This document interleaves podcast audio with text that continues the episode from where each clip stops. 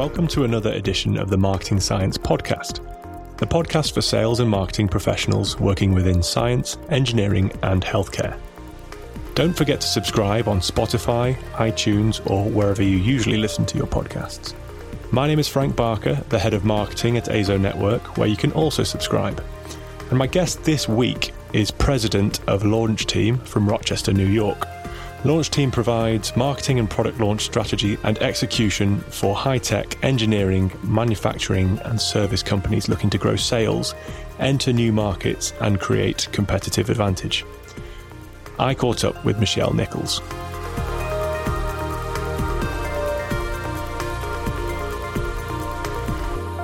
Michelle, thanks very much for joining us. How are you doing today? Really good. How are you?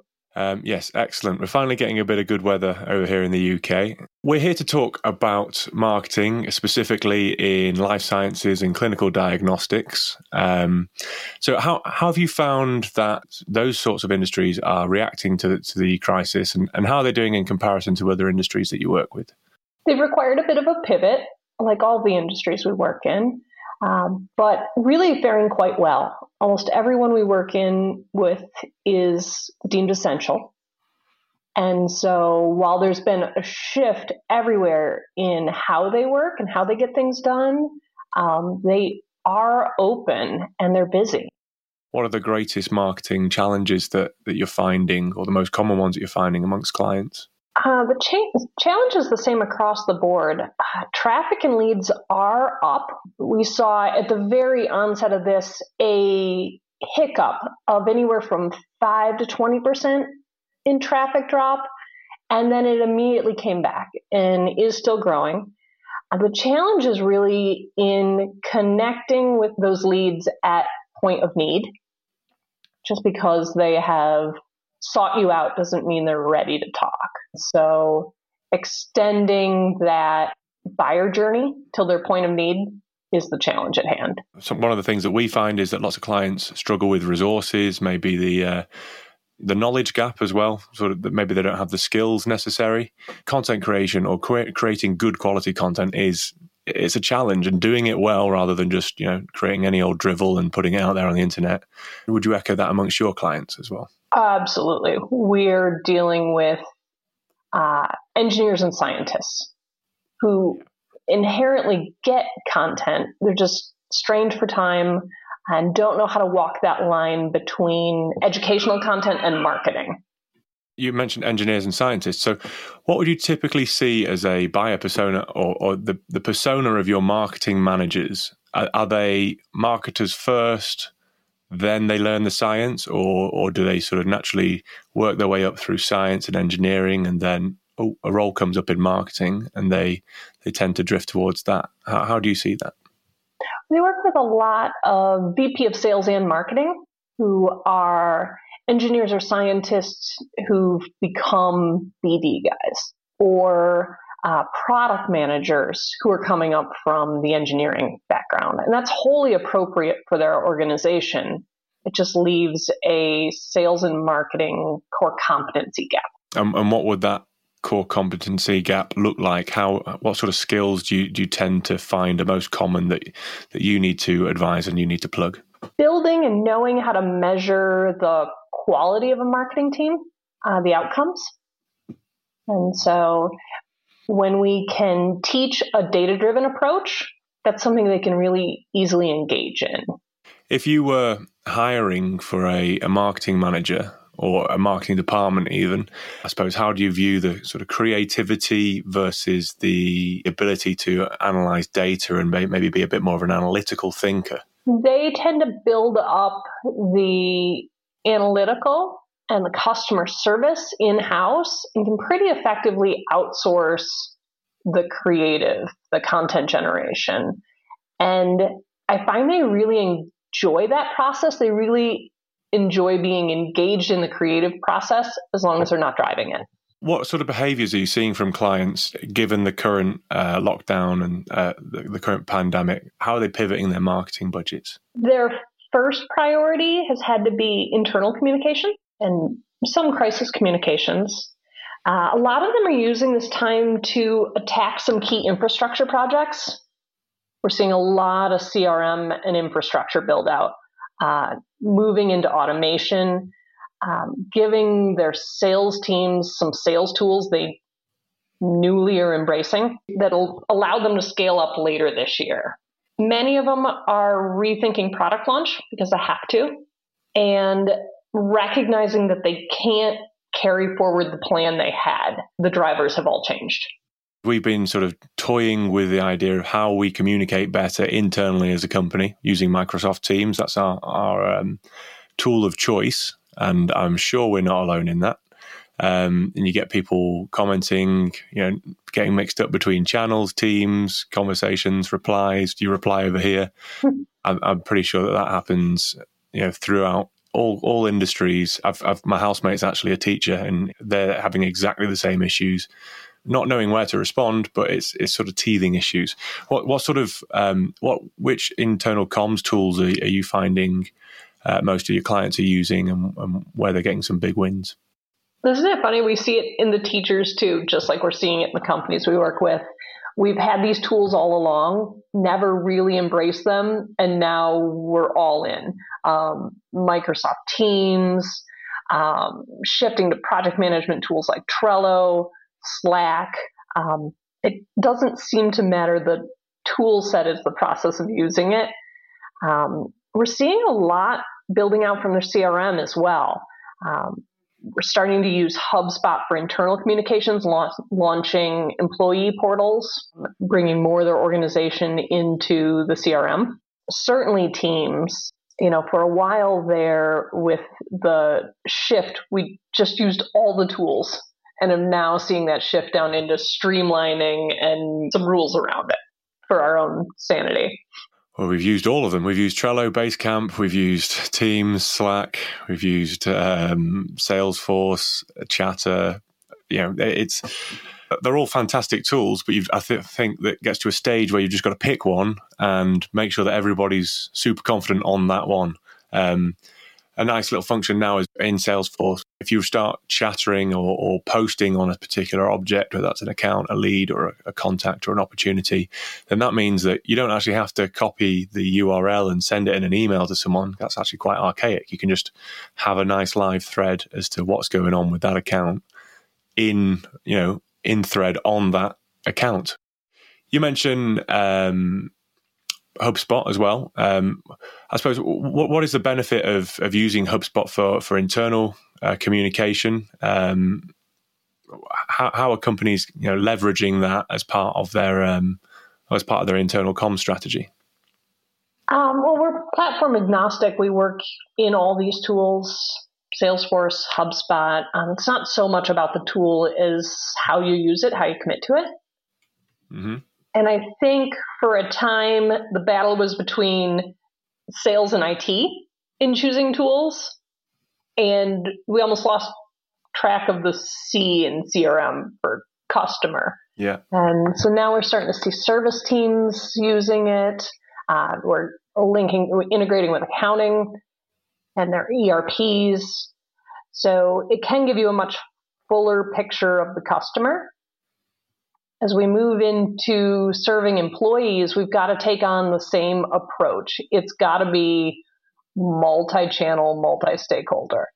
So, whatever that tool is, be it HubSpot or something else, can we do a SMS integration uh, so that we can have escalating communications? The plant is suddenly closed today for deep cleaning. How do we get that message out to the right people?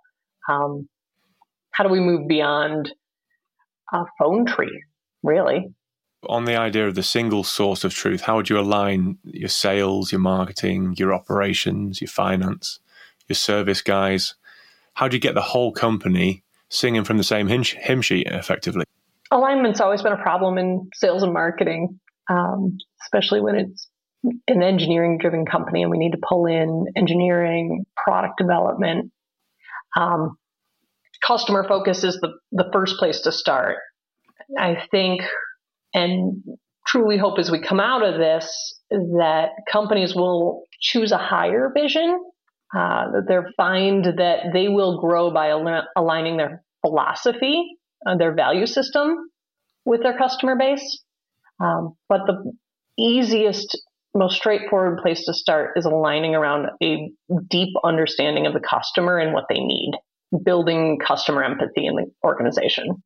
For me, that would look like um, a customer rings up and anybody who is sort of customer facing would know exactly who they're talking to. They'd know exactly the customer history, any problems they've had in the past, any billing issues, or any, you know, just everything 360 degree customer view and having it all in there.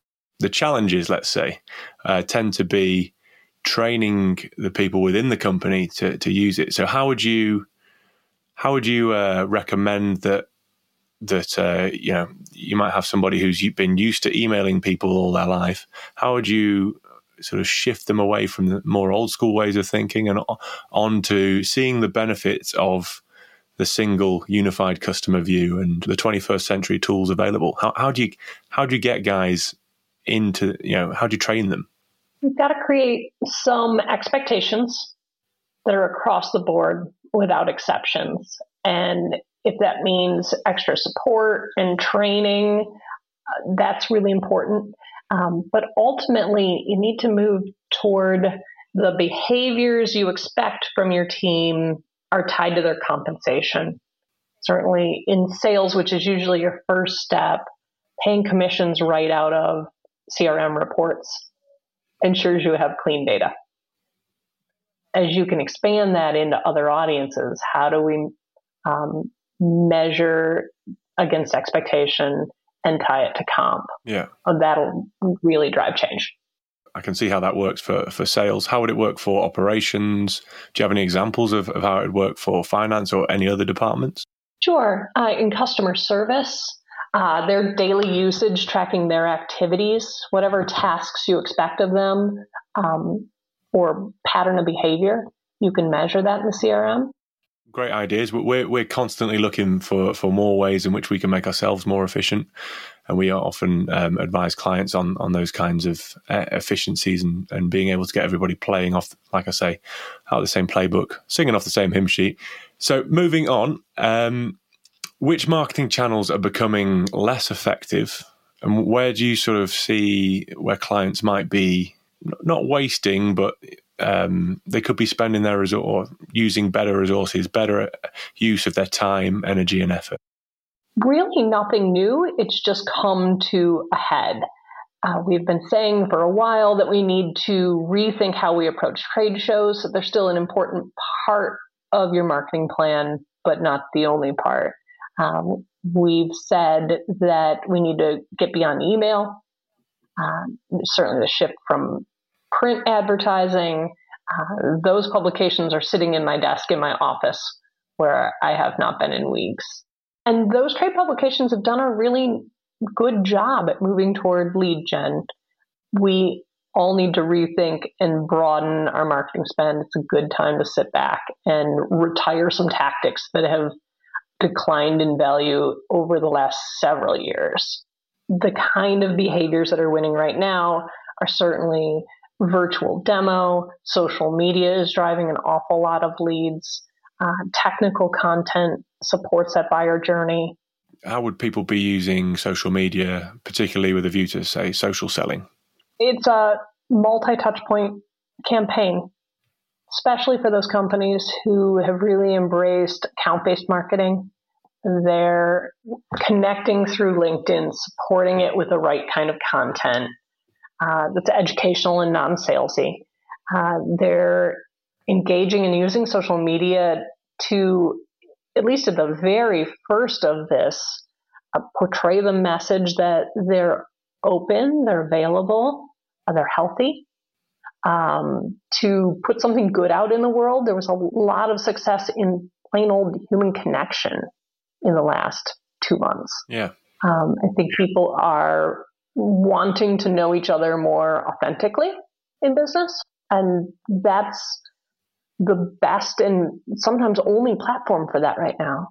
And you mentioned before also the um, the virtual demos. So, say we are uh, manufacturing high value capital equipment in science, might be a laser or or something. How would you conduct a virtual demo in the current circumstances where people can't travel? It's been important for a while Uh, com- it's a great way for companies to grow their revenue, but it's the only way right now.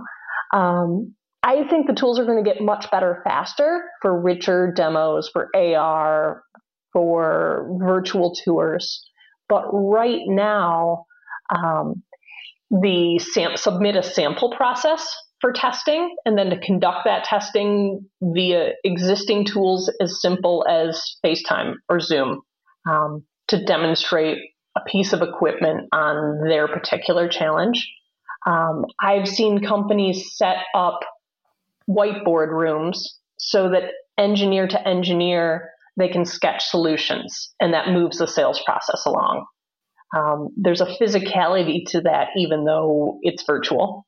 Yeah. Uh, that's appealing.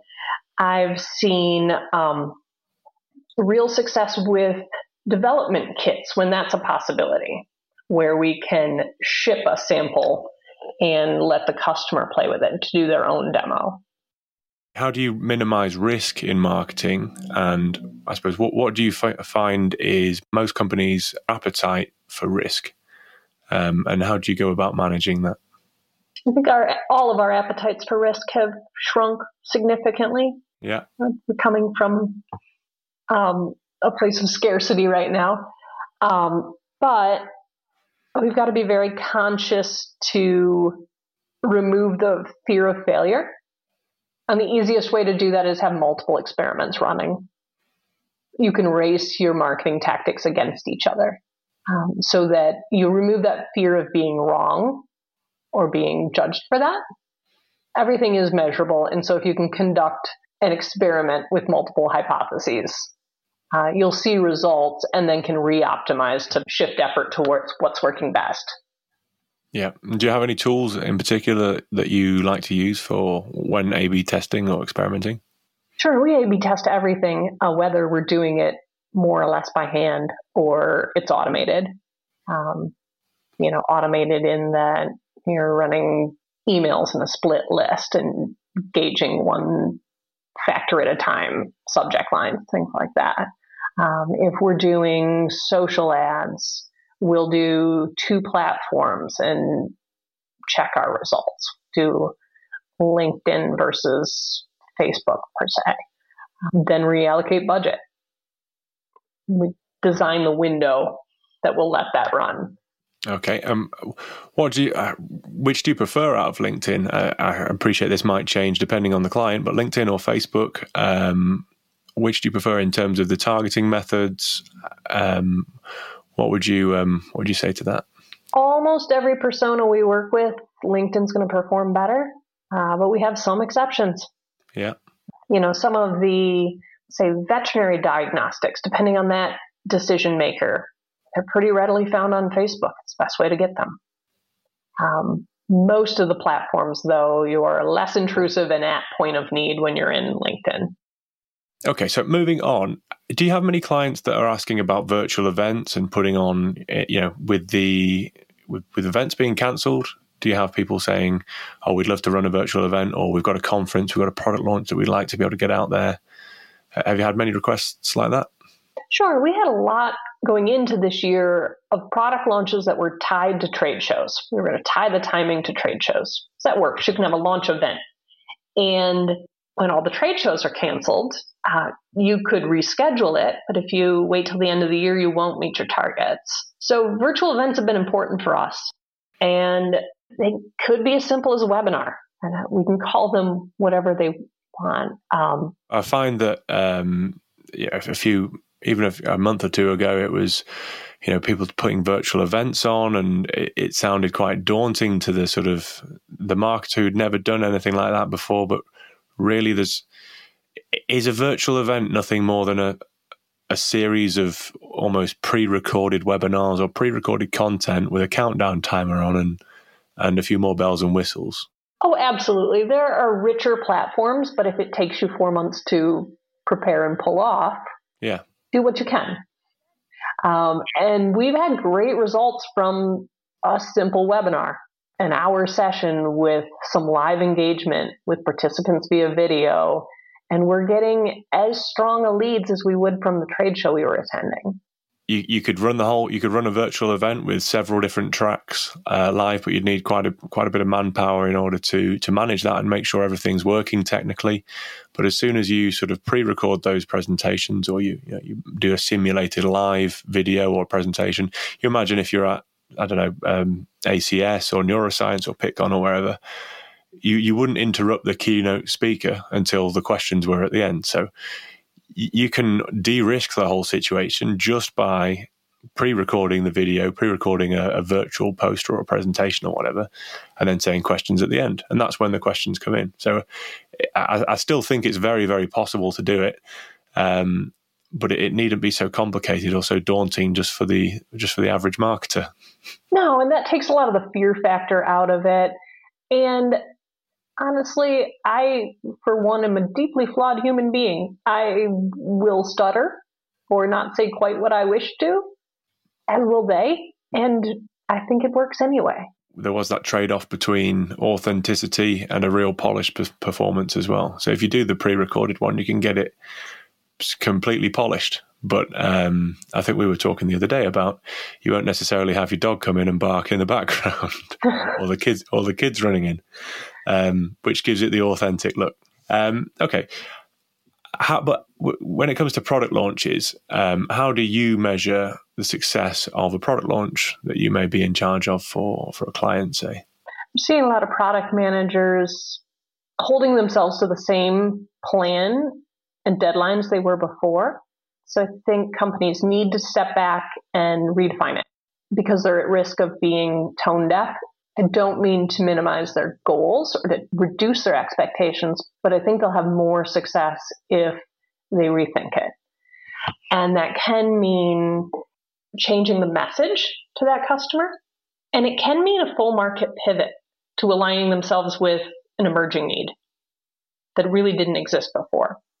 A rethink, it's, it's going back to your customer persona and understanding is this still my buyer and how are they feeling right now? You know, messages around supply chain resilience, around minimizing risk are going to be far more effective than a more um, performance driven that would have worked three months ago. So that's simply remessaging and rethinking the customer for an existing product. Some of these products or technologies can be can have a pivot, can work in a totally different market.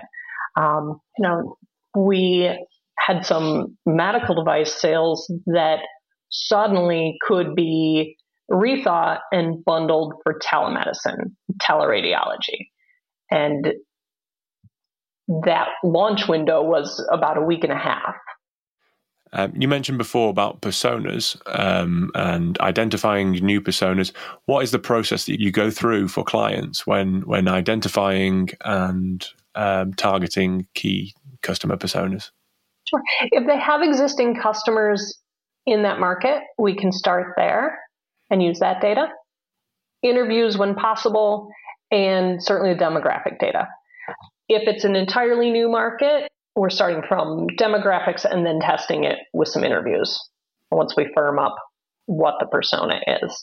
And then you're looking for really a generalization. You're taking this entire audience who you believe is a good fit customer who values what you sell and generalizing them into a single person. Um, who are they? How do they make decisions? How do they think about money? What's their home life and educational background? We've had two companies in the same space selling the same kind of technology, and one's customer persona, same title, same age, was raised internationally um, and did their master's in the States. The other was Midwest, born and raised and working. Um, they come at and on, the messages resonate differently to them. Do you find that when you're you're working with clients or you've got a new client on board, do they all already have target personas, or is that is that quite shocking if you find out that they don't have them? Or very very few have them, um, and it can seem a little squishy until you've gone through it, and then they get it. Um, it's the language we use. It's how we reach them. It's where we spend money. it can drive a lot of smart decisions, but at the time it seems a little woo woo. We were marketing for many years for, for, for clients, but we actually built our marketing department up from from nothing. I think um, the carpenter always has the wonky table was the uh, the phrase that was being used. Um, but we we went through a very valuable. It was about five years ago now. Very valuable um, target persona exercise where we um, we conducted interviews and we were able to see you know down to demographic, sort of age profile, whether they were like like I said before about whether they were marketers first and then they learned the science, or whether they were scientists then then uh, that became marketers because there, there was a role available. Um, and we came up with say four or five different types of of persona that would be a marketing manager within within science, engineering, and healthcare. So it's, it is it's always fascinating to see those sorts of trends and, and see how they behave and and um, yeah, I think it's it's um, essential for any any marketing strategy. We just finished one, and the assumption was everyone in the company agreed this was the title they sell to, and we finished it, and everyone agreed, yes, that's that guy, and he's never going to make the decision to take this risk. So we had to go up a level changes the whole marketing strategy. So now, now we, we delve deeper. We've got financial decision makers. What are the key customer stakeholders do we have? I I don't buy the mentality that you start at the top and force it down, that you sell to the C level or nothing. Um, I don't think that gives people in an organization enough credit. Start with the persona, see who's likely to make that decision. Yeah and then really understand what will drive them to do something different. There's a great book, um, The Challenger Salesman, and it had an accompanying book called The Challenger Buyer, the or the Challenger Customer, I think it was, and that was talking about the hidden influences within any purchasing department that are likely to not get in the way, but likely to maybe throw up some challenges and issues. And you, you don't even, it's the, the black swan that you don't even know about that you need to be addressing their needs as well. Okay, so just before we wrap things up, I wanted to ask you obviously we're in unprecedented times, but how do you see this affecting uh, how how we all go to work in 2020 and beyond over the next, say, three to five years? What does what does the workplace look like, and how is it going to change from last year? Good question. Um, I wish I knew the answer. I, I know that my team will stay virtual through the fall. I am intending to go to key conferences late this year and next. Um, but my intent there is is different. It is not lead gen. That is for connection. We will go back to working in person. Um, but I think we all need to be cognizant and build skills in how do we build real relationships remotely. It's how people want to interact. I, I think we want that deep sense of connection and community, and we need places where uh, that is real. I hope it brings a better depth to social media, to virtual events beyond small talk. Uh, I think that is one good thing that could come of this. Well, t- teams are they'll become more more efficient. You won't have to necessarily um, hire a team in the same area in the same geography. You won't be restricted by geography, so you'll be able to draw upon a, a nation or even a, a, global workforce, which is always good. Um, and I think, yeah, as people get better at, at sort of communicating and collaborating over over vast distances, it can only be a good thing. And ultimately, there'll be fewer air miles travelled, fewer commutes, that sort of that sort of stuff. So, I think there'll probably be fewer fewer trade shows, but when you do go, it's um, there's a real emphasis on the relationships that you're building. Yeah, I, I'm hearing already some companies who have key remote employees who say they feel much more connected to their colleagues than they did three months ago. Yeah. I think we're going to learn to treat and embrace remote employees an awful lot more.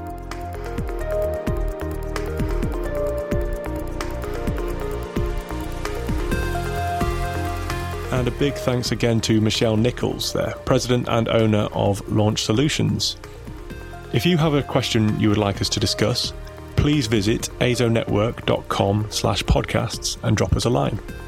Don't forget to subscribe on all the podcast players. We'll see you next week when we talk to the guys behind the scenes at AZO Network and find out just what goes in to making a podcast.